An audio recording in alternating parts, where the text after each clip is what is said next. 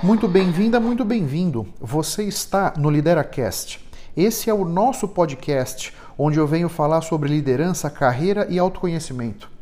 O meu objetivo com esses conteúdos é fertilizar a sua mente e potencializar a sua carreira. Se você está comigo pela primeira vez, não se esqueça de assinar gratuitamente o podcast no seu tocador favorito. E nunca se esqueça que o impossível existe apenas para quem crê na impossibilidade. O Lideracast foi idealizado e é conduzido por mim. Eu me chamo Otávio Alves Júnior, eu sou executivo internacional, sou mentor de carreira e professor da FGV. Os líderes não nascem prontos, eles são construídos. Nesse podcast, eu vou ajudar você a construir a sua melhor versão, com dicas práticas, reflexões transformadoras, insights valiosos e entrevistas interessantes. E nunca se esqueça que eu posso ajudar você a preparar a sua equipe de liderança com palestras, workshops ou mentorias. Caso você tenha interesse, eu estou à sua disposição, tanto no LinkedIn quanto no Instagram, para a gente trocar ideias e entender melhor a sua demanda. Na descrição desse episódio estão os links das minhas redes sociais. Esse é um trecho de um bate-papo que eu tive com o Paul Barramondes e a Giovanna Toffolo no podcast Growthcast. Eu espero que você goste do conteúdo. Eu vejo assim, a pandemia e essa experiência que todos nós estamos tendo, né, antecipou o uso de muitas tecnologias. E muitos processos de digitalização, de automatização foram sendo implementados. Isso traz um nível de transformação à nossa volta total. Então mudou muito rapidamente a maneira como a gente estuda, como a gente compra, como a gente trabalha, como a gente se diverte, se relaciona, vai no médico, tudo mudando ao mesmo tempo. E isso traz um nível de incerteza muito grande, medo, ansiedade, estresse nas pessoas. Então eu acho que um grande ponto para todos nós que ocupamos uma posição de liderança ou queremos ocupar é que a gente encontre quais são as ferramentas que eu vou usar para me manter sereno dentro de mim, independente do fogo pegando fogo aqui fora, eu preciso estar alinhado comigo mesmo, para que eu possa então ter a clareza de pensamento para lidar com as adversidades. Esse eu acho que é um primeiro ponto, né? Puxando aqui da inteligência emocional. Essa é uma grande questão, porque a verdade é que nós somos seres emocionais. Então, na medida em que eu consigo controlar as minhas emoções, eu vou conseguir pensar com muito mais clareza, eu vou conseguir ser muito mais criativo, eu vou conseguir prestar muito mais atenção nas pessoas e conseguir construir as relações com confiança, com empatia, que são tão importantes para que a gente consiga tirar o máximo das nossas experiências. Então, esse eu acho que é o primeiro grande ponto. Né? A gente entender que eu sou afetado pelo meio e eu afeto o meio. Quando eu entendo isso, opa, se eu chego, estou chegando na fábrica de manhã cedo, se eu sei que eu vou afetar as pessoas, eu quero afetar para cima, né? Se é para é impactar, vamos somar e não subtrair. Então, por exemplo, se eu estou vindo para a fábrica, eu percebo que eu estou saindo fora do eixo. Comecei com alguns pensamentos estranhos, aquele pepino que não resolveu de ontem. Na hora, abro a janela, mudo a música, eu preciso mudar aquela vibe, eu preciso sair daquele ciclo. Porque eu quero chegar na fábrica no meu melhor para que eu possa então influenciar as pessoas positivamente, né? Eu acho que esse é um ponto bem relevante para que a gente se coloque, desavalie, né? Porque essa é uma soft skill refinada, essa é a grande verdade, né? É um item de autoconhecimento importante. Como é que nós vamos ficar calmos com a gente e as nossas emoções? Muitos de nós têm uma certa dificuldade em entender essa parte emocional das nossas experiências, sei lá, né? Então aqui tem um ponto que eu acho legal, pensar nesse autoconhecimento e como é que nós vamos administrar a nossa equipe também, porque se nós estamos, in, estamos com medo, estamos inseguros e tal, a nossa equipe também.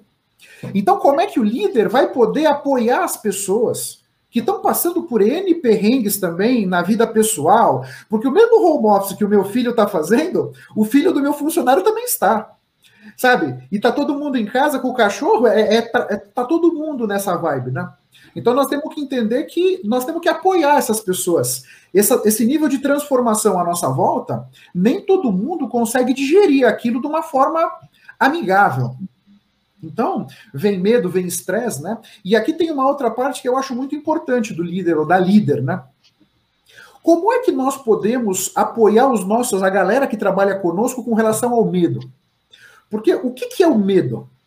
Quando o nosso cérebro olha para o futuro e ele enxerga um futuro pior do que ele gostaria, vem aquele medo. Vem aquele negócio do medo e vem o estresse. Então, como é que nós podemos ajudar a nossa liderança, a nossa equipe a ter menos medo? Conseguir desenhar uma visão inspiradora de futuro. Esse é um outro ponto que eu acho fundamental para o líder nesse pós-pandemia, se é que esse termo existe, né? Porque a grande verdade é: eu preciso tornar o futuro familiar para o cérebro do meu liderado. Quanto mais familiaridade eu puder trazer para o cérebro deles, menos medo eles vão sentir. Porque o medo vem do cérebro olhar para o futuro e ver uma coisa pouco familiar. Então, aqui, para onde nós estamos indo? Nós trabalhamos alinhados no quê? Que, que nós queremos construir, seja na minha célula de trabalho, no meu departamento, na minha empresa, dependendo do seu escopo de liderança. Mas é muito claro que você entenda que esse líder da jornada de transformação, né? Esse líder de agente de mudança, que é o termo que as pessoas usam, é você apoiar a sua equipe, as pessoas da sua influência, a administrarem melhor todos a dor da mudança, né? Porque ela de fato dói para alguns, né? Os mais sinestésicos sentem a dor física da mudança, mas não tem jeito. Nós não podemos escolher os problemas, obstáculos, adversidades, restrições que vão ser colocados na nossa vida.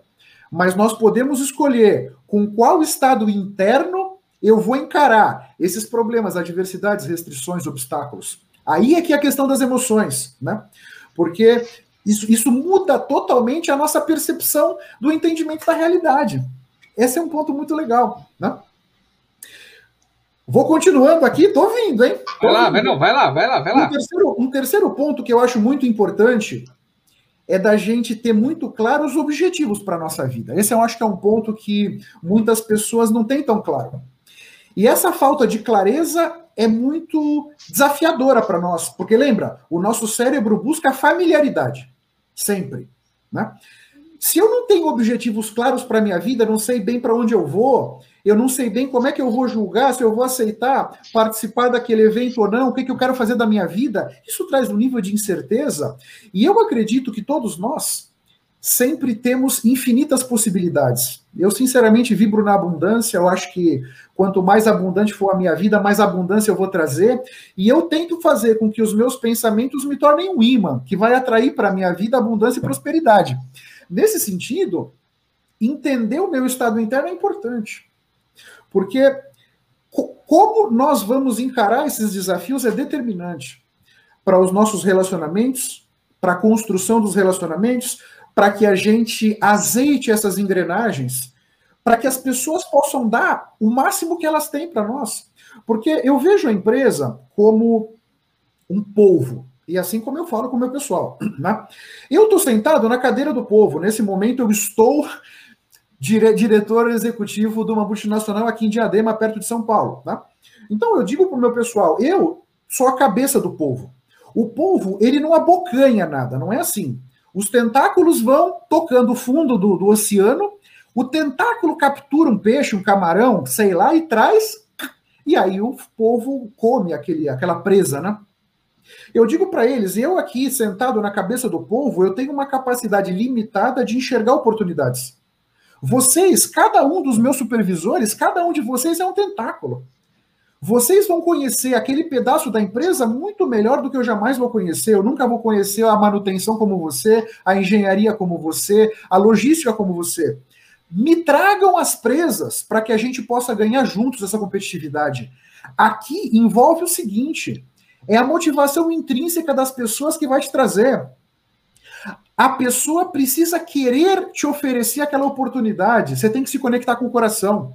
Porque senão, uma pessoa desengajada, uma pessoa desmotivada, ah, tá bom, eu vou, puta, se eu encontrar com alguma presa, eu levo para ele, mas eu não vou ativamente ir atrás. E aqui tem muito do coração, tem muito da, da relacionamento, tem muito da gente deixar claro para cada uma da equipe.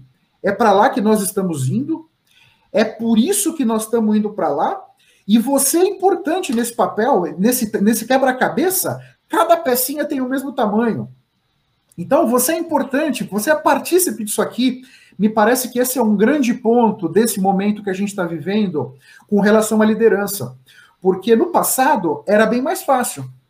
Porque no passado é o seguinte: quem manda aqui sou eu, vocês trabalham para mim, vocês me obedecem e acabou. E cala a boca é, e não quero Esse modelo saber. não cabe mais, né? Esse modelo não, não cabe. mais, já foi, já foi. Já foi. E só que agora, qual, então, esse modelo não cabe mais. E qual que cabe?